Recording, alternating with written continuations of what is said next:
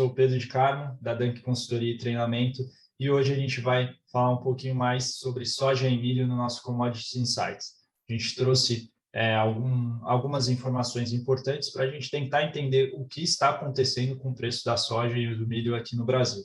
O primeiro quadro que a gente mostra o relatório do USDA, um pouco resumido, apenas para o Brasil.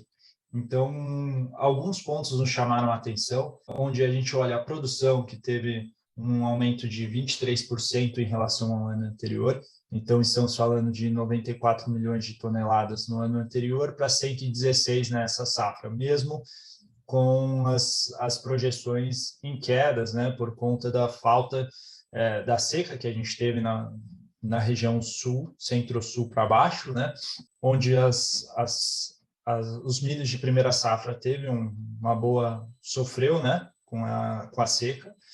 A oferta também aumentou, né, o que consequentemente é, tem relação ou com aumento de área ou com aumento de produtividade, né? E o que mais nos chama a atenção é os estoques finais. O que, que são os estoques finais? Depois que você vende tudo, é, libera os, os estoques, né, os silos, o que, que de fato sobra na, no país para você ter um estoque de reserva, vamos dizer assim. Então, a gente vê que esses estoques cresceram 131% em relação ao ano anterior. O que, que isso nos, nos indica? Né? Que provavelmente os produtores acreditam ou acreditavam que o preço do milho iria continuar subindo e por isso eles iriam reter parte da sua produção para tentar vender posteriormente com um preço melhor realmente, é, essa estratégia faz sentido, mas precisa levar em consideração alguns pontos financeiros, né, como o custo de carrego, né, que seria o custo é, de oportunidade de você segurar esse milho no seu estoque, por exemplo, em relação à taxa de juros que você tem hoje e os custos operacionais que você tem para manter esse milho é, em boas condições. Esse é um ponto interessante para que o produtor, é, antes de vender ou não, também pense nesses custos que existem, né? é, de você manter o seu, seu milho estocado. Aqui, é, nesse próximo slide, eu trago o preço do, milho da B3 em reais por saca, e a gente tem visto né, que alguns analistas e grafistas né, que falam, uh, olhando as projeções do preço do milho. Então, se a gente olha o gráfico, é, entendemos que os preços uh, de suporte estaria perto de 80 e 83 reais. Então, uh, nas condições que temos anteriormente, onde a gente vê que, por exemplo, chegou a 104 reais, 104,50 o milho, desceu até 85 mais ou menos, subiu de novo, desceu de novo na mesma, no mesmo valor, teoricamente, uh, 85, 83, teoricamente esse movimento possa se repetir a não ser que rompa para baixo e continue descendo. Né? É, e daí tem alguns, alguns pontos que a gente vai trazer aqui que nos, que nos traz um pouco de dúvida do que de fato pode acontecer com o milho. Por exemplo, um ponto importante, será que quem precisa de fato desse milho, a indústria, é, a indústria animal, né, por exemplo, a alimentação de porco, será que com os preços de porco que a gente tem hoje, sustenta esse nível de preço de milho para você comprar para alimentar o seu porco, é, provavelmente as margens dos produtores de porco estão negativas com esse nível de preço. Então, o que acontece é que pode estar tá tendo muita oferta de milho e ninguém está comprando, por isso os preços estão caindo a curto prazo. É, outro ponto interessante é a relação com o dólar que a gente vai mostrar posteriormente. E aqui eu quis demonstrar um, um, um exemplo, um exercício para a gente pensar né, é, que o preço do milho, olhando as, as bolsas, os preços futuros, os contratos futuros do milho, setembro não tem muita liquidez, mas é, faz tempo que ele estava indicando que os preços futuros eles estavam mais baixos do que o preço spot, né, o preço de hoje. É, isso, inevitavelmente, é um indicativo que tende a cair futuramente o preço. É, a bolsa ela ela é uma referência para nós uh, como formação de preço. Então, a, a, minha dúvida é, se o produtor que viu o milho bater é, no dia 14 do 3, 104,75 reais, o meu questionamento é, será que esse nível de preço não estava trazendo uma margem interessante para o produtor? O que, o que, o que faz pensar né, com que a gente aposte, porque é uma aposta, que o milho vai continuar subindo acima de 104,75. Né?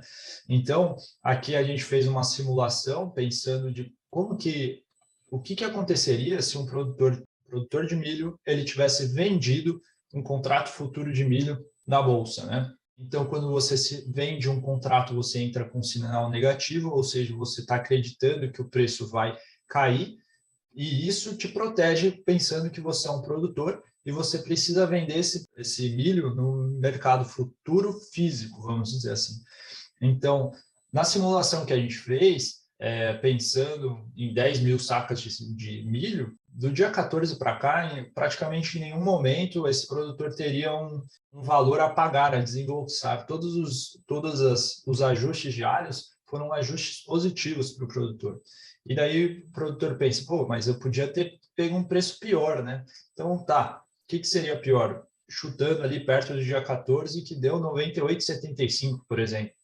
Ainda assim, se a gente olha esses preços, esses ajustes de preços, eles ainda seriam é, positivos para o produtor.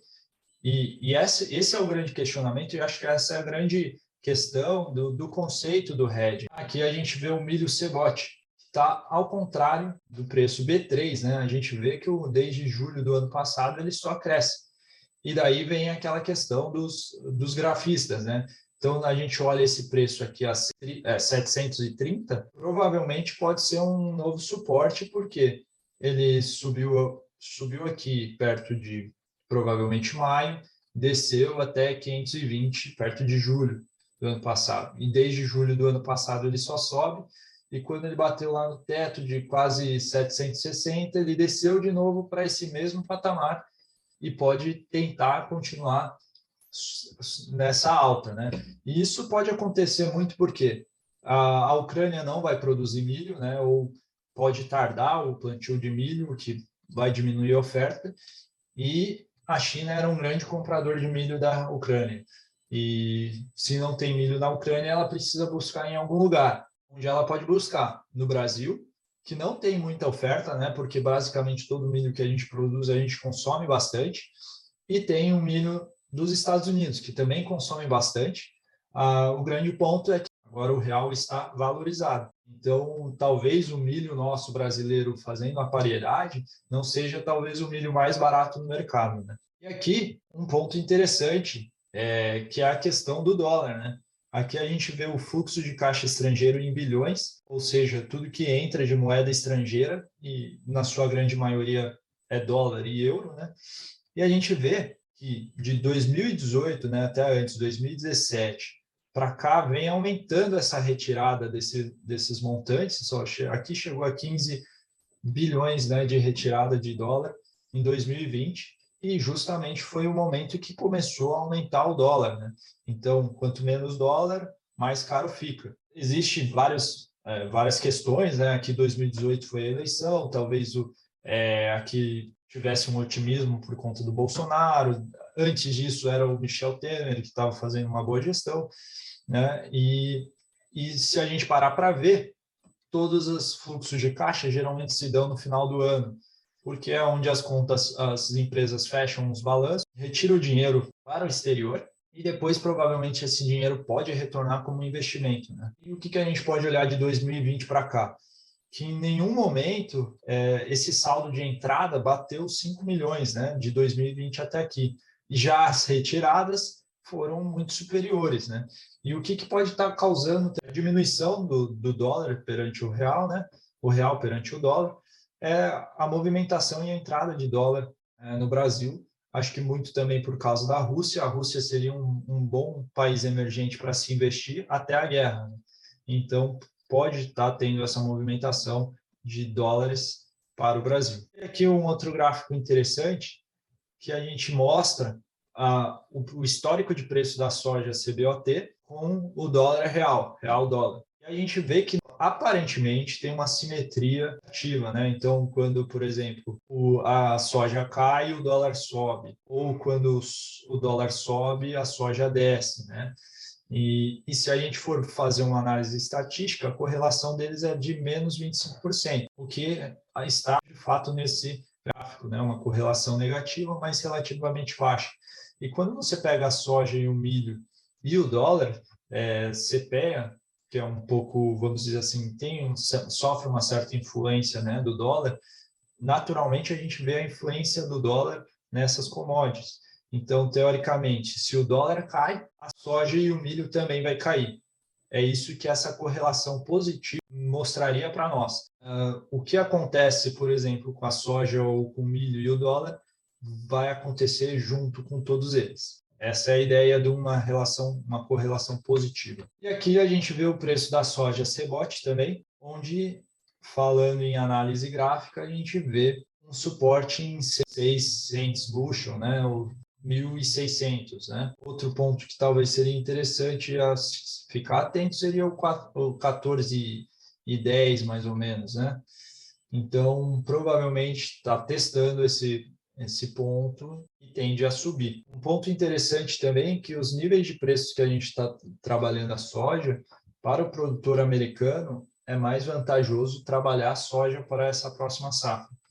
Então, as expectativas de plantio vão começar a sair agora e comparando milho e soja, pelo custo do fertilizante, está valendo mais a pena plantar soja para o produtor americano.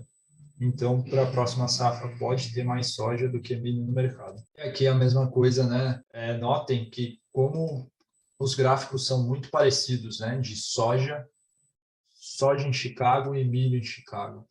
É bem parecido. E se você quer saber mais sobre soluções de hedge, gestão de risco, diversificação, como que você consegue diversificar o seu portfólio é, como produtor, dólar, cebot, como que você, qual é o seu nível de exposição, você consegue aprender muito mais no nosso curso, tanto no curso de práticas de hedge e uso de derivativos, como o curso de gestão de risco financeiro, que é extremamente importante para você ter um negócio sustentável e saudável. Muito obrigado pelo, por nos acompanhar. Qualquer dúvida, vocês podem entrar em contato com a gente no contato arroba e agradeço a audiência. Por favor, se você gostou, nos incentive a fazer mais desse tipo de, de conteúdo. Curta o nosso vídeo e compartilhe com os amigos. Abraços. Tchau, tchau.